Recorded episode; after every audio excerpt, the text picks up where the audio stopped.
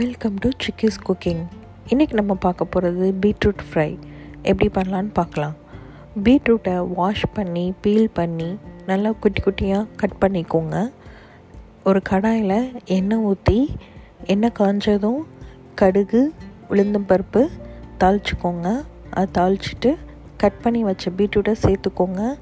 நல்லா ஃப்ரை பண்ணுங்கள் மீடியம் ஃப்ளேம்லேயே பாதி பாதி சிம்மில் வச்சு ஃப்ரை பண்ணுங்கள் கொஞ்சம் ஒரு டூ மினிட்ஸ் ஃப்ரை பண்ணதுக்கப்புறம் கொஞ்சம் சால்ட் ஆட் பண்ணிக்கோங்க.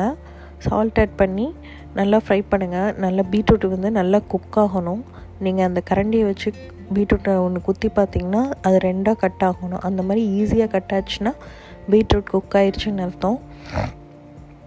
குக் ஆனதுக்கப்புறம் ஃபுல் லோ ஃப்ளேமில் வச்சுட்டு இட்லி பொடி இட்லி பொடி ஒரு டீஸ்பூன் இட்லி பொடி ஸ்ப்ரெட் பண்ணுங்கள் அதுக்கப்புறம் ஒரு டேபிள் ஸ்பூன் கோகோனட் தேங்காய் துருவின தேங்காய்.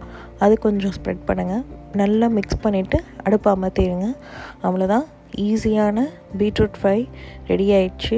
இது சாம்பார் சாதத்துக்கு இல்லை ரச சாதத்துக்கு எந்த இதுக்கு வேணால் நீங்கள் சைட் டிஷ்ஷாக வச்சுக்கலாம். ரொம்ப அருமையாக இருக்கும். இது டிஃப்ரெண்ட்டான சுவையில் ட்ரை பண்ணி பாருங்கள் மீண்டும் வேறு ஒரு வித்தியாசமான ரெசிபியுடன் அடுத்த எபிசோடில் பார்க்கலாம். நன்றி வணக்கம்.